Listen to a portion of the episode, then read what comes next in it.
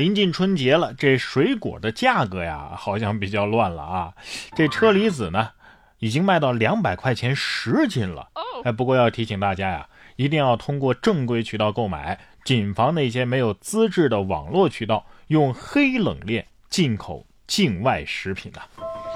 不知道各位最喜欢吃什么水果啊？反正我最喜欢吃的是橘子，倒不是有多好吃啊，就是因为不用洗也不用削皮啊，拿来剥开就吃，方便。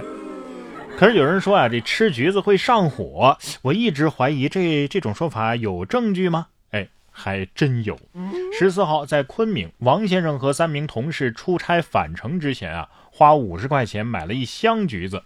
因为这个机场的托运费需要三百块钱，于是呢，他们决定当场吃掉。王先生称啊，四个人在机场用了半个小时吃掉了六十斤橘子，之后呢，上火，嘴角起泡，再也不想吃橘子了。这是用半小时吃完了一升的橘子呀！啊，想起了《人在囧途》里边王宝强喝牛奶的场景，是吧？也像极了塞不进箱子，所以呢，穿了两件羽绒服上飞机的我。快过年了，这熊孩子们呀也都放寒假了。每到这个时候啊，让我最紧张的情景就是在外边走路，路过一群熊孩子，他们都捂着耳朵，而我呢。不知道鞭炮放在哪儿。近日在四川达州啊，就有一名幼童在小区门外往下水道里扔鞭炮，跑出去几米之后啊，相邻的五个井盖突然爆炸呀，堪比爆破现场，所幸无人员受伤。我说孩子，你是怎么憋出这种大招的呀？小宝贝儿，你这个大招啊，打不死敌人，反而会让自己 game over。你又不能调三十个小人出来，生命只有一次呀！近日在湖南永州有一所小学也放寒假了，当天呢，孩子们都很高兴。一位十岁的小朋友呢，就在校门口展示自己新练的蛤蟆功。小朋友身上还背着书包，但是丝毫不影响他动作的流畅性。据悉啊，这小朋友喜欢武术啊，练武术啊已经有一年多了。你别说，这孩子的指导老师啊，还真的姓欧阳，看来是有传承的，是吧？就是孩子妈妈看了之后肯定不高兴，以后你衣服自己洗啊！再重拍《射雕》的话，欧阳锋要不是他演的，我都不看。说完蛤蟆功啊，咱们再来看看真正的蛤蟆。一月十九号，浙江丽水宣布发现了两栖动物新物种，叫百山足角蝉。该项新物种的发现啊，是世界两栖动物家族又添了一个新成员啊。这个百山足角蝉目前仅被发现分布于百山祖国家公园海拔一千四百米到一千六百米的狭窄范围之内，其栖息的生境啊，主要是常绿阔叶林附近的山涧溪流。这个物种呢，对于溪流的水质以及周围植被的要求啊，还真的比较严苛。这小蛤蟆一看，哎，什么？我我这么久终于被发现了，哎呦，有点害羞。这百山脚足蝉这名字听上去，哎，有点像上古神兽的名字啊。哎，不过各位注意，这玩意儿不能吃，没奇效，请爱护动物，口下留德呀。什么？拿去当宠物？哎，也别惦记着，咱还是老老实实的养猫养狗吧。不过养猫的朋友啊，如果你有时候睡觉睡醒，哎，觉得好累呀。可能不是因为你做了太多的梦，而是被你自家的猫给打了。国外的一个女子啊，就在一次睡醒之后，觉得非常的疲惫，于是呢，她查了一下监控，发现了令人哭笑不得的事情。视频当中啊，他家的橘猫叫金杰。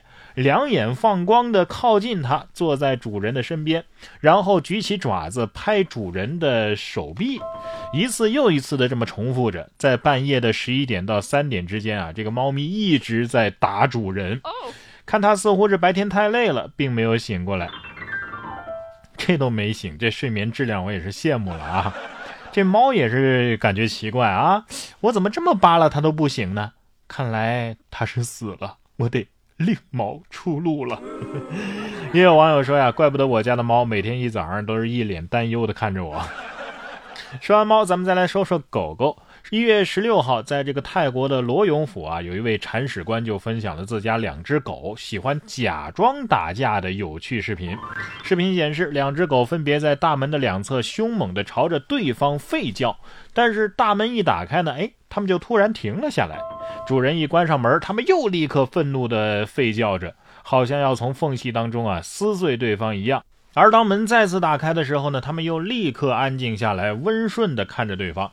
主人也是尝试了几次开门关门啊，他们的表现都是如此的令人困惑。主人说了，当我给他们一个咬对方的机会时，他们就是不肯这么做。只有在有东西保护的时候，他们才会变得勇敢。确认了，他们这是在骂门呐啊！有网友说把键盘给他们呀，这是键盘侠狗狗啊。网友心想啊，这面对面了，我也不知道打不打得过，是不是？同样是狗狗的故事。一月二十一号，在上海，主人带狗进写字楼，狗被旋转门是死死的卡住。主人见状啊，立即是倒地痛哭。随后工作人员赶来，怎么也取不出来。最终啊，在狗主人的强烈要求之下，工作人员啊是拿工具把玻璃给砸碎，才将狗给救出。二十三号啊，物业的工作人员说，这个写字楼啊其实是不允许带宠物进入的。而且该女子啊，当时也没有牵狗绳。当狗解救出来之后呢，狗主人暂时还没有提赔偿的问题。哎呀，狗子心想受累，给我打个马赛克吧。这铲屎的是撒大坡啊！我说太没面子了。遛狗不牵绳，害人害己又害狗，关键是废玻璃啊，是不是？年轻人以后还是干点正事儿吧。二零二零年十一月，上海四十三岁的高校女教师王静啊，发现自己的奔驰轿车不见了。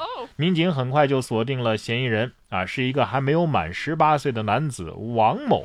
王某在深夜拉路上的或者是车库里的这些车的门，哎，一个一个拉，寻找那些忘记被锁上的车进行盗窃。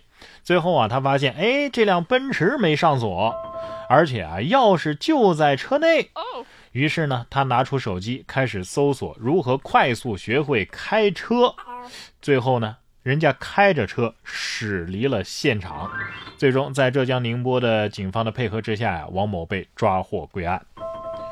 哎呀，手机搜一下就会开车了，你说这让那些考了三五次这个科目三的人是情何以堪的啊？脑子倒是挺好用，可惜没用在正道上。普通人就很难有这种好运气，你说是不是？拉着拉着，他他就能拉一个，是吧？哎，除非是专门设计的。近日在湖北武汉啊，程序员小李就在朋友圈晒出了暖心的一幕。他写了一个程序，让自己的父亲抽大奖，抽中了一台空调。